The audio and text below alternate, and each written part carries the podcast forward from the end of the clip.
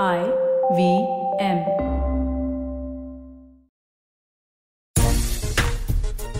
अठारह में पहला टेस्ट मैच खेला गया था, यानी कि सफ़ेद जर्सी में पहली बार दो टीमें आमने सामने टकराई थी और तब दिन की कोई दिन कोई निर्धारित नहीं था। यानी कि आप कितने दिन भी टेस्ट मैच खेल सकते थे। उसके बाद जर्सी तो वही रही और सौ साल से ज़्यादा के टेस्ट क्रिकेट के इतिहास में जर्सी नहीं बदली है, बाकी ज़्यादातर चीज़ें बदलती हुई नज़र आई है। मसलन अब जर्सी पे नंबर्स आ चुके हैं, लेकिन जर्सी का कलर वही है।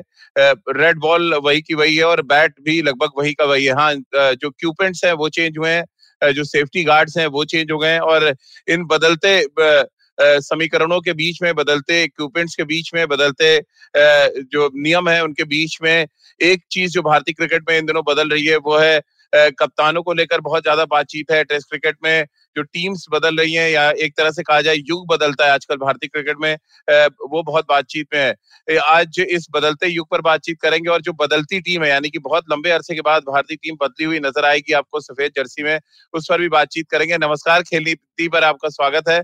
मैं हूँ राजीव मिश्रा, मेरे साथ जो तमाम लाइव दर्शक जुड़ रहे हैं, उनका भी बहुत बहुत स्वागत है और उनका बहुत बहुत धन्यवाद कि वो हमारे साथ जुड़ रहे हैं। साथ ही सभा भाई हमारे साथ हैं, निखिल भाई हमारे साथ यूएस से जुड़ रहे हैं। आप दोनों का भी बहुत बहुत स्वागत है और गुड मॉर्निंग क्योंकि श्रीलंका के खिलाफ हम टेस्ट सीरीज़ भी खेल रहे हैं सभा भाई और जो टेस्ट टीम जब उतरेगी तो बहुत कुछ बदला हुआ नज़र आएगा और शायद भारतीय क्रिकेट इतिहास को अगर उठा के देखें तो टीम के लिहाज से शायद पिछले दस बारह साल में ये सबसे बड़ा चेंज होगा कि मिडिल ऑर्डर में दो बड़े नाम गायब हो गए। इसके अलावा विकेट कीपिंग डिपार्टमेंट को लेके जिस तरह से बदलाव हुए, कि भरत आए और रिद्धिमान शाह की छुट्टी हुई, ये अपने आप में एक बड़ा बदलाव है। ये किस तरह से आप देख रहे हैं इस बार जो श्रीलंका के खिलाफ टेस्ट सीरीज़ होगी, जहाँ पर तमाम नए चेहरे हमें नज़र आएँगे टेस्ट टीम में जो कोशिश कर रहे होंगे कि अपनी जगह को पक्की कर लें। एक नया फ़ेज़ शुरू होने वाला है राजीव। एक नए कप्तान के साथ भारतीय टीम मैदान में उतरेगी। कई सारे नए चेहरे देखने को मिलेंगे। और अब मुझे याद दिला रहा है कुछ इसी प्रकार का ट्रांजिशन कुछ इसी प्रकार का परिवर्तन करीब 2013-14 में देखने को मिला था या 2012-13 में देखने को मिला था जब हम्म। अचानक राहुल द्राविड और वीवीएस लक्ष्मण ने रिटायरमेंट की घोषणा कर दी थी। फिर एक साल के बाद सचिन तेंदुलकर चले गए थे। वहाँ पर कई सारे चेंजेस देखने को मिले थे कई सारे युवाओं को मौका मिला था खेलने का। वीरेंद्र सहवाग टीम से बाहर हो गए थे गौतम गंभीर टीम में नहीं थे। वहाँ पर कई सारे यंगस्टर्स को मौका मिला था। शिखर धवन उस समय टीम में आए रोहित शर्मा उस समय टीम में आए। अजिंक्य रहाने की एंट्री हुई थी चितेश्वर पुजारा की एंट्री हो चुकी थी पहले पर रेगुलरली उन्होंने खेलना शुरू किया। तो मुझे लगता है कुछ इसी प्रकार का ये ट्रांजिशन फ़ेज़ है हम्म। और कई सारी अपॉर्चुनिटीज़ हैं। बहुत ही ज़्यादा एक्साइटिंग होने वाला है आने वाला समय। मुझे लगता है यंगस्टर्स के लिए बहुत ही बहुत ही शानदार अवसर है ये। निखिल भाई कई युग हमने देखे हैं टेस्ट क्रिकेट में। सौरव युग फिर धोनी युग बीच में राहुल द्रविड़ युग फिर विराट कोहली का एक लंबा युग हमने देखा छह सात साल चला। क्या अब हम कह सकते हैं कि रोहित शर्मा युग की शुरुआत है या आपको लग रहा है थोड़ा वेट करना पड़ेगा? अभी टेस्ट क्रिकेट में खास तौर से व्हाइट बॉल में तो स्टैब्लिश कैप्टन है। रेड बॉल क्रिकेट में अभी आप देखना चाहेंगे कि रोहित युग शुरू होता है या बीच में कोई और भाजी मार जाता है? राजा भाई मुझे नहीं लगता कोई भाजी मारेगा क्योंकि जो। हम लोगों ने इसके बारे में पहले भी चर्चा की थी जो अगर आप ड्रेसिंग रूम में देखते हैं तो जो सम्मान कमाया हुआ खिलाड़ी होता है ना वो विराट कोहली के बाद आपको रोहित शर्मा ही नज़र आता है। कुछ हद हाँ। तक कि ये मैच विनर है कि ये टीम को आगे बढ़ा सकता है वो टीम को आगे लीड करके ले जा सकता है। के राहुल उस जगह धीरे धीरे पहुँचने की कोशिश कर रहे हैं। लेकिन जिस तरीके से अपने आप को स्थापित किया है रोहित शर्मा ने तो मुझे लगता है कि अभी आने वाले कुछ समय में वो ही कप्तान रहेंगे। लेकिन मेरे को जिस चीज़ की घबराहट होती है तीनों फॉर्मेट में अपने आप को फिट रखना आसान कार्य नहीं होगा रोहित के लिए। और खास तौर से क्योंकि विश्व कप की तैयारी है बीस ओवर बीस बीस ओवर की इस साल उसके बाद पचास ओवर की 2023 में वो विश्व कप खेला जाएगा। वर्ल्ड टेस्ट चैंपियनशिप का साइकिल चल रहा है। तो बतौर कप्तान आपको तीनों ही फॉर्मेट उसी अंदाज से उसी इंटेंसिटी से खेलना होगा। तो उम्मीद करते हैं कि उनकी उनकी जो फिटनेस है जो दिक्कतें हैं वो जो फिटनेस है वो बरकरार रहे और जो दिक्कतें थी वो सारी खत्म हो गई है। क्योंकि उनका फिट रहना बहुत ज़रूरी है। बिल्कुल सभा भाई, क्योंकि टी ट्वेंटी फॉर्मेट हो या ओडीआई क्रिकेट हो, वहाँ पे आप एक्सपेरिमेंट्स करते हैं।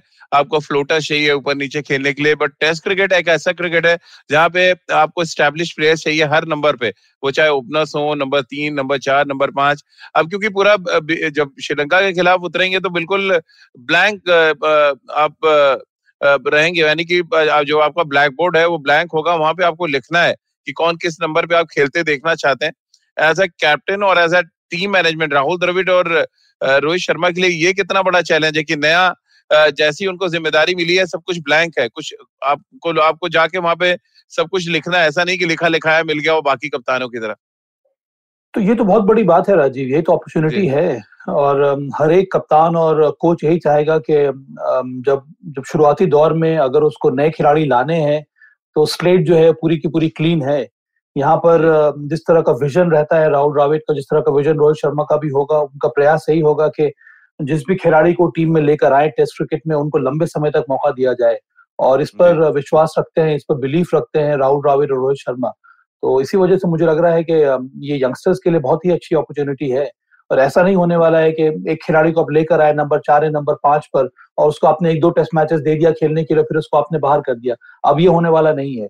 क्योंकि ये जो फ़ेज़ है इसमें थोड़ा समय लगता है खिलाड़ियों को सेटल होने में। अगर कोई खिलाड़ी यहाँ पर अच्छा कर रहा है उसको बाहर में आप मौका दीजिए। ऐसे ऐसी बात नहीं होनी चाहिए कि बाहर में आप गए खेलने के लिए सेना कंट्री में और एक दो टेस्ट मैचेस के बाद फिर से आपने एक नए खिलाड़ी को लाकर खड़ा कर दिया। तो इसमें प्लेयर्स को चुनने में बहुत बड़ा काम करना है। उसके साथ साथ प्लेयर्स को सेटल कराने में ये काम होता है टीम मैनेजमेंट का। तो अपॉर्चुनिटीज़ बहुत ज़्यादा है चैलेंजेस ज़रूर है। पर जैसे कि मैंने पहले कहा कि ये बहुत ही एक्साइटिंग रहेगा राहुल द्राविड और रोहित शर्मा के लिए। निखिल भाई, इससे पहले टीम मैनेजमेंट और खिलाड़ियों पे बातचीत करें आगे। सेलेक्टर्स के लिए कितना बड़ा चैलेंज आप देख रहे हैं? क्योंकि आमतौर पे टेस्ट टीम जब आपको चुननी होती है तो ग्यारह बारह नाम आपके तय होते थे इससे पहले। और आपको वो तीन नामों पे संघर्ष करना पड़ता था, जो प्लेइंग इलेवन में आना इनके लिए जब तभी मुमकिन होता था जब कोई खिलाड़ी इंजर्ड हो जाए। अब तो हालात ये है कि आपके पंद्रह के पंद्रह खिलाड़ियों पे जद्दोजहद करनी है। हालाँकि टीम तो चुन ली गई है। उस टीम पर आगे बात करेंगे लेकिन ये क्या सबसे बड़ा चैलेंज है जो अभी सिलेक्शन कमेटी है उसके लिए? टेस्ट टीम को सही तरीके से बनाना। राजीव भाई देखिए अगर आप बतौर चयन करता मैं ये नहीं कह रहा कि ये सिलेक्शन कमेटी जो है वो ट्रांसपेरेंट नहीं है। अगर आप खुले दिल से और ट्रांसपेरेंसी के साथ काम करेंगे तो कोई मुश्किल कार्य नहीं है। आप टीम हाँ। बिल्ड करने को देख रहे हैं। कौन से खिलाड़ी को कहाँ पे किस रोल में देखने को आ, आ, फिट करने को देख रहे हैं और बहुत ज़रूरी है जो एक मूल मंत्र बतौर चयन करता होता है कि आप हमेशा सेलेक्ट कर रहे हैं प्लेयर को रिजेक्ट नहीं हम्म। मेरा कहने का मतलब ये है कि आपके एक निर्णय से जिंदगियाँ बनती हैं और जिंदगियाँ हम्म। खराब होती है तो आप किसी को अगर इंडिया के आप दे रहे हैं तो जल्दी दीजिएगा नहीं सोच विचार करके उसको चांस हम्म। दीजिएगा जब आप उस खिलाड़ी को चांस दे रहे हैं तो उसको फिर पूरा मौका दीजिएगा ताकि हम्म। वो अपनी कला का प्रदर्शन कर पाए। एक मैच एक इनिंग दो मैच यहाँ एक मैच यहाँ एक एक दो दो मैच खिलाएँगे तो एक खिलाड़ी का किसी का भी वो रिदम नहीं बन पाता। तो बहुत ज़रूरी है कि आप धीरे धीरे चांस दे रहे हैं तो आप उस हिसाब से खिलाड़ी को चांस दे जो वो अपने आप को वो स्थापित कर पाए। उस हिसाब से किसी का सिलेक्शन कीजिएगा। सभा भाई क्योंकि नए युग की शुरुआत है अब रोहित कप्तानी करेंगे टेस्ट क्रिकेट में और हमेशा टेस्ट क्रिकेट बहुत चैलेंजिंग होता है। शुरुआत अगर हम अभी अगर ग्यारह बनाने बैठे क्योंकि अब सब कुछ ट्रांसपेरेंट है बिल्कुल खुला है टीम आपके पास है। ओपनर्स कौन होंगे? रोहित शर्मा तो चलिए ऑब्वियसली चॉइस है। अब आप शुभमन गिल को साथ रखेंगे या मयंक अग्रवाल को टीम में शामिल किया गया आप उनके साथ ही जाना पसंद करेंगे। के राहुल? हाँ के राहुल भी टीम है तो फिर उनकी जगह तो पक्की है तो ओपनिंग स्लॉट में रोहित शर्मा के राहुल नंबर तीन तो इस समय मुझे लगता नहीं कि ज़्यादा कुछ सोचने की ज़रूरत है। आपके पास टीम बनी हुई है नंबर तीन विराट कोहली नंबर चार श्रेयस है नंबर पाँच टेस्ट क्रिकेट में आप विराट को कहाँ खिला रहे नंबर तीन? वो तो चार पे खेलते हैं। तो नंबर तो नंबर तीन पे कोई ना कोई आ जाएगा नंबर हाँ, चार तो उसमें में आना चाह रहा था कि अगर आप ओपनर के राहुल को खिला रहे हैं तो फिर नंबर तीन का स्लॉट खाली है वहाँ पे आप शुभमन के लिए मयंक अग्रवाल में से किसी को लाना पड़ेगा। या तो फिर आप श्रेयस अय्यर को ऊपर करें। क्योंकि श्रेयस अय्यर को आप खिलाएँगे कहाँ? श्रेयस अय्यर ने आते ही अच्छी अच्छी अच्छी पारियाँ खेली है हम्म। शतक लगाया है न्यूजीलैंड के विरुद्ध। तो मुझे लगता है उनको मौका मिलना चाहिए। वो निर्भर करता है टीम मैनेजमेंट रोहित शर्मा के ऊपर। फिर नंबर हम्म। पाँच पर आपके लिए हनुमा विहारी हो गए नंबर छह पर ऋषभ पंत हो गए। तो इस समय मुझे लगता नहीं कि ज़्यादा उतना सोच विचार की ज़रूरत है।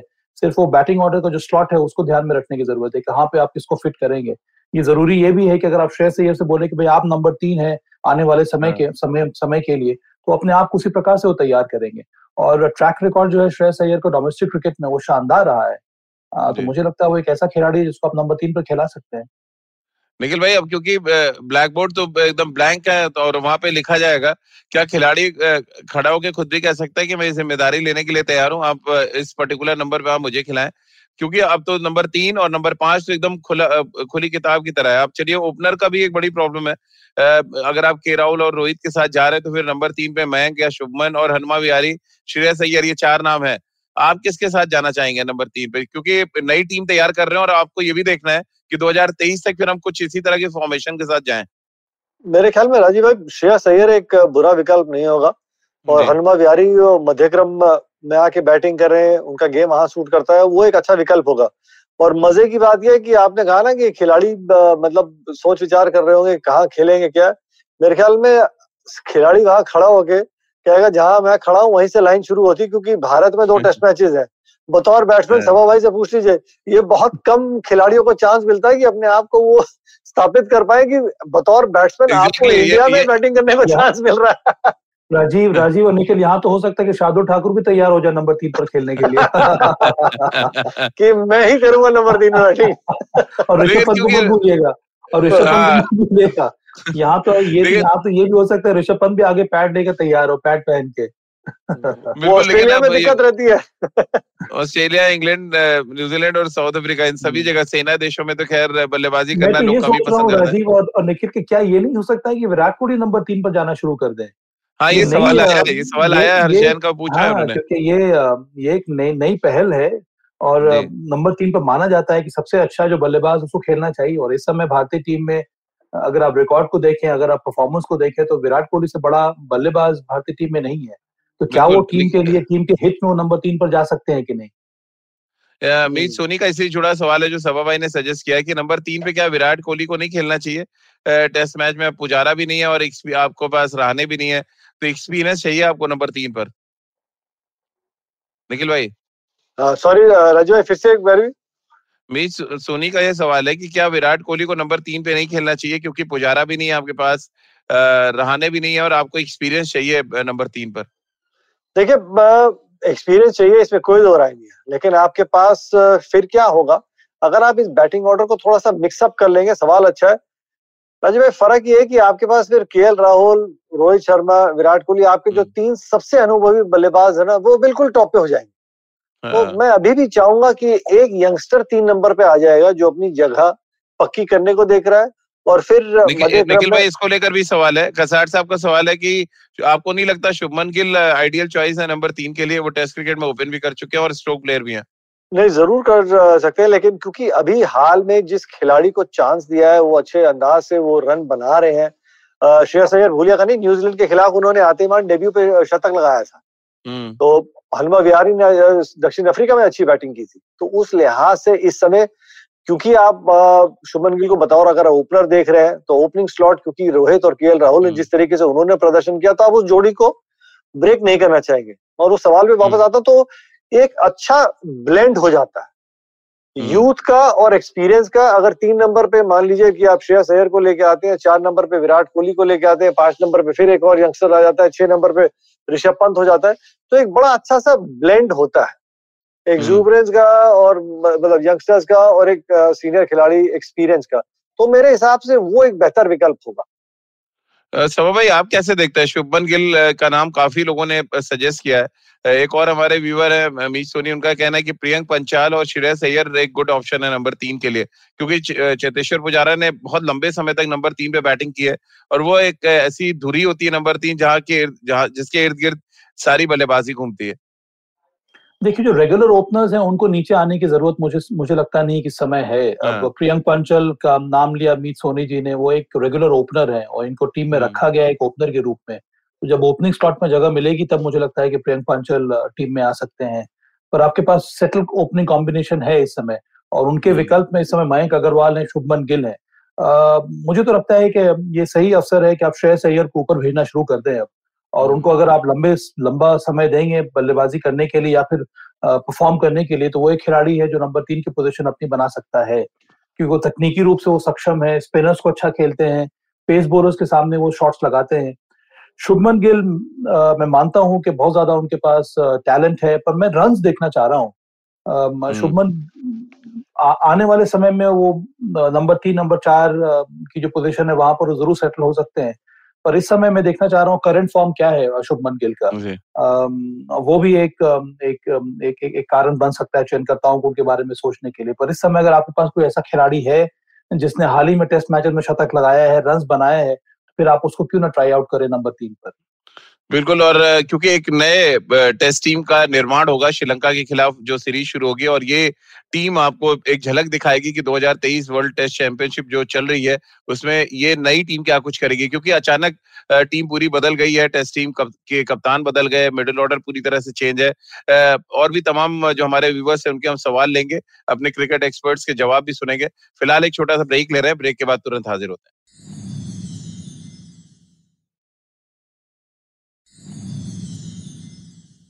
ब्रेक के बाद एक बार फिर आपका स्वागत है। निखिल भाई और सभा भाई के साथ आप देख रहे हैं और सुन रहे हैं खेल नीति और खेल नीति पे हमारे साथ गुरुवार को सौरभ पंत जुड़ेंगे जो श्रीलंका के साथ होने वाली टी ट्वेंटी सीरीज़ का जो हमारा प्रीव्यू शो होगा उसमें हमारे मेहमान होंगे और उनसे हम उनसे क्रिकेट पर भी बातचीत करेंगे और क्रिकेट को एक अलग एंगल देने के लिए हमने कोशिश की है कि हम इस तरह के गेस्ट अपने साथ जोड़ते रहें। तो आप जुड़िए और हमारे साथ सौरभ पंत से भी आप अपने सवाल पूछ सकते हैं। क्रिकेट से जुड़े हुए भी और क्रिकेट के, के मैदान के बाहर से भी जो सवाल है वो आप उनसे ले सकते हैं। साथ ही हमारे क्रिकेट एक्सपर्ट्स भी हमारे साथ रहेंगे। सभा भाई क्योंकि अब टी ट्वेंटी को अलग अलग तड़का लगते हमने देखा है। हमने देखा है चेयर गर्ल्स होती हैं बीच में ब्रेक होता है। अब हम खेल नीति के प्लेटफॉर्म पर एक नया तड़का दे रहे हैं हम क्रिकेट विद कॉमेडी थोड़ा सा करेंगे। हालाँकि बहुत सीरियस नोट पे वो बातचीत होगी, लेकिन थोड़ा सा हसगुल्ले भी वहाँ पे चलते रहेंगे। यानी कि रसगुल्ले के साथ साथ हसगुल्ले भी रहेंगे वहाँ। होना भी चाहिए। हर एक एंगल से बातचीत होनी चाहिए। अच्छी बात है कि सौरभ हमारे साथ जुड़ रहे हैं खेल नीति पे। और जो हमारे साथ जो इतने दिनों से जो दर्शक जुड़ते हैं वो भी उनसे सवाल पूछ सकते हैं।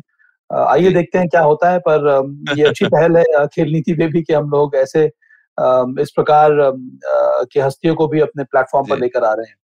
हमने सुरेश मेनन को लिया था निखिल भाई जब आईपीएल का मेगा ऑक्शन हो रहा था और बड़ा मज़ेदार वो सेशन हुआ था तो उम्मीद हम कर रहे हैं कि सौरभ के साथ भी कुछ ऐसे ही मज़ेदार सेशन हो जहाँ पे क्रिकेट के साथ साथ हम थोड़ी कॉमेडी की भी बात कर लें। देखिए मज़ेदार तो ज़रूर होगा। आपने तड़के की बात की और अलग अलग तड़का जो है कहाँ मिल रहा है आपको? सिर्फ़ खेल नीति पे। किसके लिए? हमारे जितने जो लिसनर्स हैं हमारा परिवार जो बड़ा हो रहा है उनके मनोरंजन के लिए। क्रिकेट की बारीकी क्रिकेट की गहराई की बातें और फिर थोड़ा बहुत नोक झोंक एक दूसरे की टांग भी खींची जाएगी। तो सभा भाई जो सवाल आ रहे हैं उसमें जो एक बड़ा इंपॉर्टेंट सवाल आया, वो रोहित की कप्तानी को लेकर है कि नया नया एरा की शुरुआत है बट एक अच्छी चीज़ है कि इस कप्तान के अंदर खिलाड़ी थोड़े सिक्योर नज़र आ रहे जो पहले के जो एरा था, वहाँ पे खिलाड़ी सिक्योर नहीं थे। आप मानते हैं इस बात को कि रोहित खिलाड़ियों को सिक्योर माहौल ज़्यादा दे पा रहे हैं?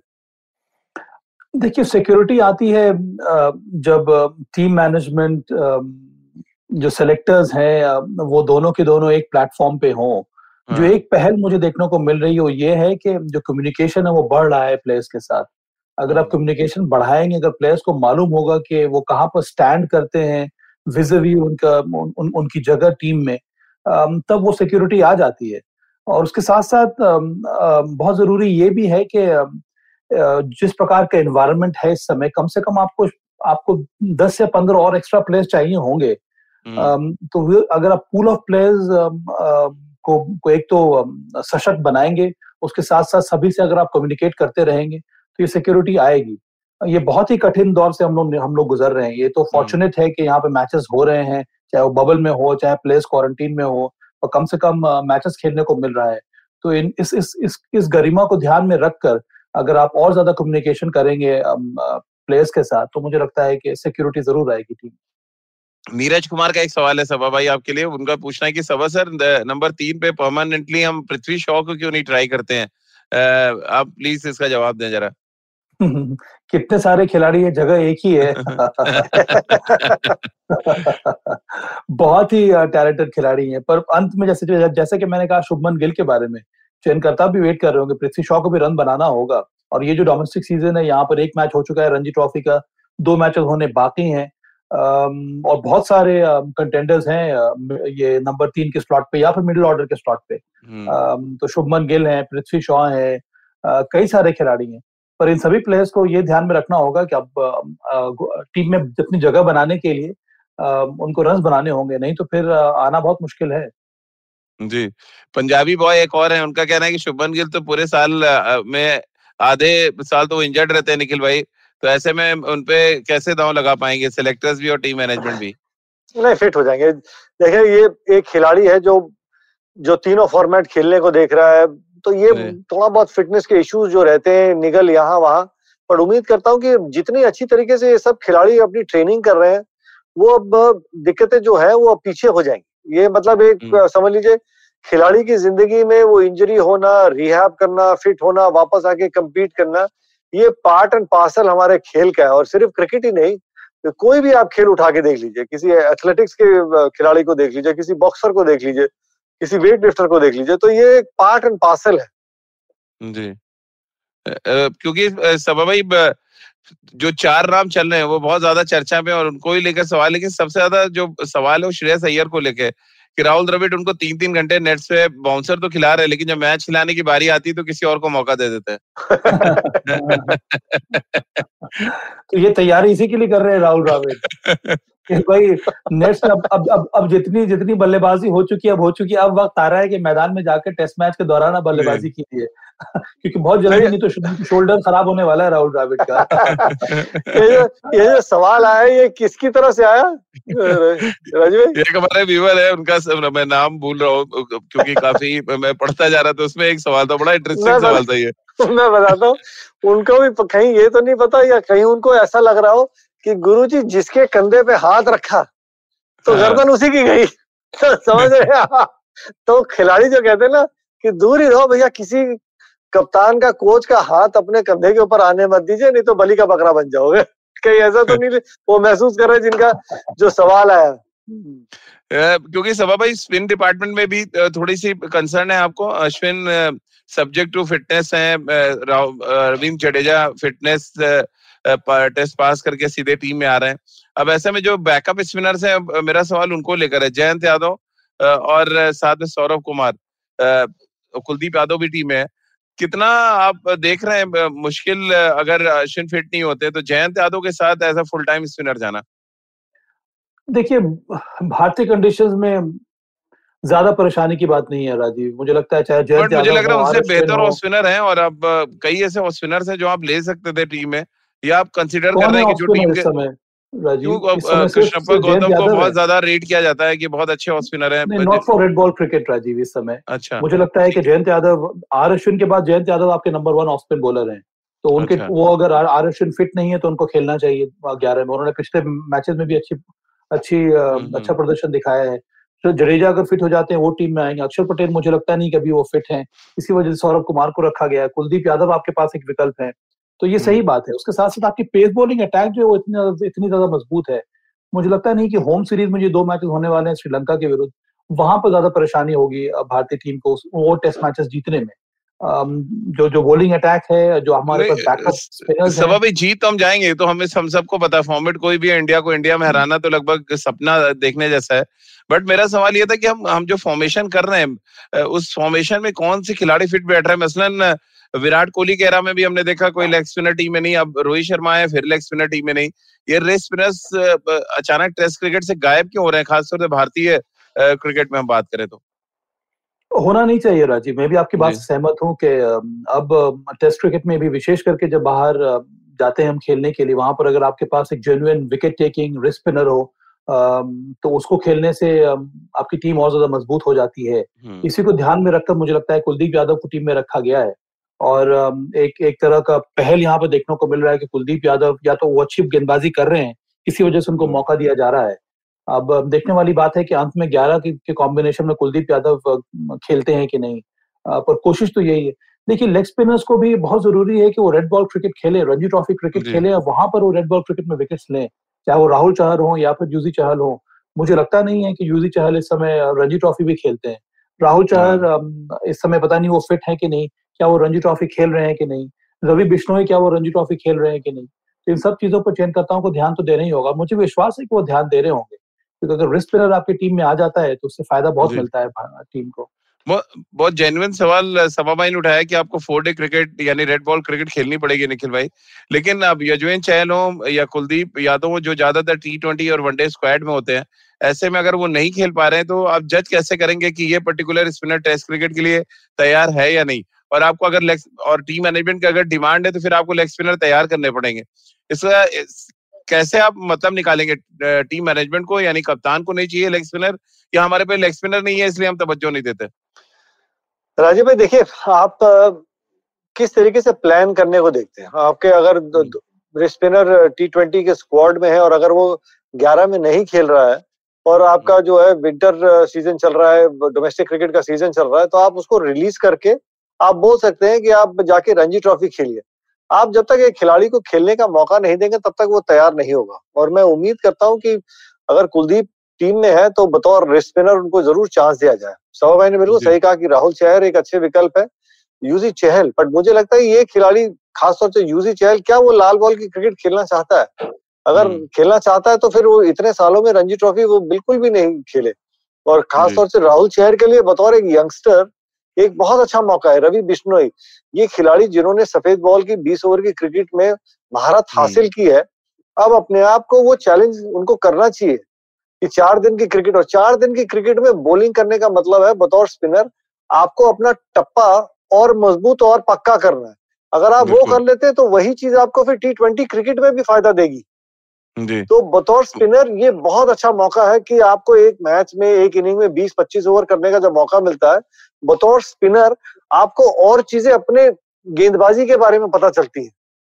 चाहे आप टेस्ट क्रिकेट में आपका चयन नहीं हो रहा लाल बॉल की क्रिकेट क्योंकि आप 20-25 ओवर आपको एक इनिंग में डालने को मौका मिलता है इन मैच कंडीशन राजीव भाई मैं तो कहता हूँ हर स्पिनर को हम्म। गेंदबाजी करनी चाहिए। बिल्कुल सभा भाई जब जब किसी टीम ने डोमिनेट किया है, उस टीम का इतिहास हम देख रहे हैं वेस्ट इंडीज अगर हम छोड़ दें तो ज़्यादातर टीमों ने अपने लेग स्पिनर्स के दम पे बहुत लंबे समय तक डोमिनेट किया। अब पाकिस्तान देख ले, जब अच्छा कर रही थी तो अब्दुल कादिर, उसके बाद मुश्ताक अहमद आए। इंडिया ने जब अच्छा किया तो अनिल कुंबले बहुत लंबे अरसे तक भारतीय टीम के लिए साथ खेले। भी उनसे पहले शिवराम कृष्णन आए थे, जब उन्होंने बहुत अच्छा किया था तो वो आपके साथ अंडर नाइनटीन भी खेले फिर अब हम ऑस्ट्रेलिया की बात करें तो ऑस्ट्रेलिया के डोमिनेशन में शेनवॉन का जो रोल रहा वो हर कोई देखता है। हम हम क्या इंस्पायर नहीं हो सकते? वसंत नारायण का इसी को लेके सवाल भी है कि हम फास्ट बॉलर्स को ग्रूम करते करते ये भूल गए कि हमें स्पिनर भी ग्रूम करने पड़ेंगे डोमेस्टिक क्रिकेट में। अगर आपको आ, आ, हर डिपार्टमेंट को मज़बूत करना है और इंटरनेशनल क्रिकेट में डोमिनेट करना है। हाँ ये सही मुद्दा है इस पर डिस्कशन तो हम लोग ज़रूर कर सकते हैं। और ये एक तरह का जो देखने को मिल रहा है अंतर्राष्ट्रीय क्रिकेट में इस समय अब यहाँ पर मैं सिर्फ़ रिस्ट स्पिनर्स की बात कर रहा हूँ। देखिए आपके पास लेफ़्ट आर्म ऑर्थोडॉक्स स्पिनर्स हैं आपके पास राइट आर्म ऑफ़ स्पिनर्स हैं कई सारे युवा जो स्पिनर्स हैं इस समय डोमेस्टिक क्रिकेट वो खेल रहे हैं।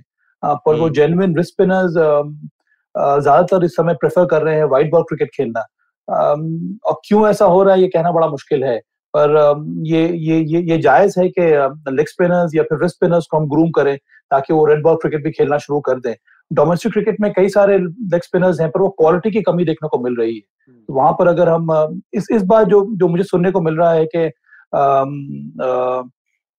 जो एनसीए में जो जो जो जो जो नई पहल हो रही है वो यही है कि बॉलर्स और स्पिनर्स को आइडेंटिफाई किया जाए। क्योंकि सहराज बोतले पहुँच गए वहाँ पे। सहराज बोतले वहाँ पहुँच गए। सहराज है वहाँ पे वीवेस लक्ष्मण है उसके बाद ट्रॉय कूली जो पेस बॉलिंग कोच वो वो वो ज्वाइन कर चुके हैं या फिर करने वाले हैं। इनके अंदर ये ये ये रिस्पॉन्सिबिलिटी होगी कि आप यंगस्टर्स को चयनकर्ता जो है वो चुन के प्लेयर्स देंगे उनको स्पिनर्स या और और पेस बॉलर्स और उस पर जो एनसीए है वो वो काम करेगा। तो उस तरह की पहल की की शुरुआत अब मुझे लगता है कि हो, हो जाएगी जल्दी ये सीज़न के बाद। निखिल भाई हमेशा बॉलीवुड में कहते हैं ना कि एक दौर आता है जब एक्शन फ़िल्में ही चलती हैं। एक दौर आता है जब आप हॉरर फ़िल्में देखते हैं या थ्रिलर देखते हैं। बट एक दौर खत्म नहीं होता वो है रोमांटिक फ़िल्मों का। रोमांस जो हमेशा चलता रहता है। अब इंडिया को भी ये समझना पड़ेगा भैया स्पिनर्स का दौर जो हिंदुस्तान में कम से कम है वो रोमांस टाइप है। हिंदुस्तान अगर स्पिनर अगर प्रोड्यूस करना बंद कर देगा तो मज़ा ही खत्म हो जाएगा। और ये बात शायद बीसीसीआई को भी देखना पड़ेगा कि एक्शन देखिए ठीक है थ्रिलर भी आप देखिए लेकिन साथ में रोमांस रखिए थोड़ा। ये ये ये ये राजीव के अंदर की आवाज़ निकल कर आ रही है। दर्द नज़र आ रहा है। मुझे ये सब भाई वो दिल की गहराई से बात निकली है जो जवाब पे आई है राजीव भाई की। देखिए रोमांस जो है क्रिकेट का वो सिर्फ़ स्पिनर सही होता है। हाँ, बिल्कुल और क्या। देखिए बड़ा ज़रूरी होता है क्योंकि नया बॉल पुराना हो जाता है तो गुरुजी विकेट कौन अरे वो हवा में निखिल भाई जो घूमता है सीम दिखता है वो रोमांस ही है और क्या हवा में रुकना बॉल फिर गिरता है। आप बैट्समैन को प्यार से बुलाते हैं और निकल के मारो हमें क्या है सब? फास्ट बॉलर आता है आपके एक सौ बीस की रफ्तार से आपके सर पे बॉल मारता है वो रोमांस तो नहीं हो सकता। करेक्ट और हवा में एक स्पिनर जो है वो बीट करता है क्रीज की गहराई का इस्तेमाल करता है चौड़ाई का इस्तेमाल करता है। तो जी हाँ वो रोमांच रोमांच में रोमांच में धोखा भी स्पिनर ही देते हैं आप जिस तरह से डिप करने की बॉल बात कर रहे हैं। करेक्ट तो बड़ा फ़र्क रहता है कि भैया जो चकमा देने वाला काम होता है ना वो स्पिनर आपको कहता है थोड़ा सा हवा में लटका के खींच लेता है उसको कहते हैं विकेट खरीद ली गुरु तो वो रोमांच होना ज़रूरी है लेकिन बिल्कुल सही कहा। मेरे ख्याल में कि आने वाले समय में मेरे ख्याल में जब हम दक्षिण अफ्रीका ही जा रहे थे जब सवाई और हम लोग तीनों ही शायद चर्चा कर रहे थे कि स्पिनर नज़र नहीं आ रहे थे क्योंकि इंजरी हो रही थी स्पिनर्स की राहुल चहर रिस्ट स्पिनर सब इंजर्ड हो रहे थे दो दो फिंगर स्पिनर्स गए थे और एक लेफ़्ट आर्म स्पिनर वो भी फिंगर स्पिनर गया था हम सब कह रहे थे टीम का कॉम्बिनेशन बनाने के लिए यूनिट बनाने के लिए। आपके पास अगर एक रिस्ट स्पिनर हो तो वो एक आइडियल कॉम्बिनेशन होता है। तो आज अगर आप कहते हैं ना बीज बोएँगे तो कम से कम एक हफ़्ते के बाद दस दिन के बाद आप कहीं ना कहीं उसको ढूंढ पाएँगे वो पौधा बड़ा होने की कोशिश। तो कुछ सालों में आप अगर स्पिनर चाहते हैं तो आज से काम करना बहुत ज़रूरी है। बारह महीने चौबीस महीने के बाद एक खिलाड़ी तैयार होगा। तो उस दृष्टिकोण से चयन करता हूँ और एनसीओ को अपना काम करना चाहिए। तो भाई चलते थे बहुत सवाल आ रहा है सूर्य कुमार यादव को ले, लेकर उसको ले लेते हैं। कि टेस्ट क्रिकेट में क्या सूर्य कुमार यादव अपनी जगह बना सकते हैं? देखिए अब किसी भी खिलाड़ी को हम हम लोग नहीं कह सकते हैं वो सिर्फ़ व्हाइट बॉल क्रिकेट खेल सकता है। सूर्य कुमार यादव मुंबई के लिए रणजी ट्रॉफी खेलते हैं। वहाँ पर उनका परफॉर्मेंस ठीक ठाक रहा है। पर इस समय मुझे लगता है कि वो पैकिंग ऑर्डर में श्रेयस अय्यर ऊपर है। सूर्य कुमार यादव की जगह बन सकती है पर इस समय मुझे लगता है कठिन है। पर हाँ खेल ज़रूर सकते हैं क्योंकि वो रेड बॉल क्रिकेट खेल रहे हैं मुंबई के लिए। उनकी भी तमन्ना होगी कि उनको भी टेस्ट क्रिकेट में मौका दिया जाए। हम्म। और मुझे लगता है कि व्हाइट बॉल क्रिकेट का जो परफॉर्मेंस है वो हेल्प करेगा सूर्य कुमार यादव को टेस्ट टीम में आने में। और हम्म। ये एक उनकी जो एंट्री होगी अगर टेस्ट क्रिकेट में तो वो व्हाइट बॉल क्रिकेट के परफॉर्मेंस पे ही होगी। और जिस तरह का फॉर्म उन्होंने दिखाया है व्हाइट बॉल क्रिकेट में आने वाले समय में वो ज़रूर एक विकल्प साबित हो सकते हैं भारतीय टीम टेस्ट टीम के लिए भी। बिल्कुल, और पिछला इंग्लैंड दौरा आप याद करें तो उनको कॉल किया था सेलेक्टर्स ने रिप्लेसमेंट के तौर पे, वो टेस्ट टीम के साथ जुड़े भी थे। लेकिन शायद विडम्बना इन दिनों इंडियन क्रिकेट में कि बिना टेस्ट के ही आप आते हैं और बाहर चले जाते हैं। अभिमन्यु ईश्वरन एक और ऐसे बैट्समैन है जो टीम के साथ लगभग दो तीन दौरे तक रहे, लेकिन सडनली अब वो पिक्चर से गायब है और प्रियंक पंचाल टीम के साथ एज अ थर्ड ओपनर जुड़ चुके हैं। तो चलिए बहुत बहुत शुक्रिया। सभा भाई आपका, निखिल भाई आपका हमारे साथ जुड़ने के लिए, और कल आप हमारे साथ जुड़ना ना भूलें, क्योंकि सौरभ पंत हमारे साथ कल जुड़ेंगे। जाने माने कॉमेडियन है, उनसे हम बातचीत करेंगे और श्रीलंका के साथ जो टी ट्वेंटी सीरीज़ हो रही है, उस पर उनकी भी राय लेंगे। तो जुड़िए आप खेल नीति के साथ रोज सुबह नौ बज के तीस मिनट पर खेल नीति के यूट्यूब चैनल और आईवीएम के फेसबुक पेज पर। इसके अलावा आप मुझसे जुड़ सकते हैं और अपने सवाल भेज सकते हैं एट द रेट राजीव मिश मेरा ट्विटर हैंडल है, इसके अलावा खेल नीति पी हमारा खेल नीति का ट्विटर हैंडल है, जहाँ पे आप अपने सवाल और एपिसोड दे सकते हैं। इसके अलावा खेल नीति का हर एपिसोड आप सुन सकते हैं आईवीएम ऐप पर आईवीएम पॉडकास्ट डॉट कॉम पर, गाना स्पोटिफाई सावन गूगल पॉडकास्ट या अन्य आईवीएम पॉडकास्टिंग नेटवर्क पर। आप सभी का बहुत बहुत शुक्रिया हमारे साथ जुड़ने के लिए।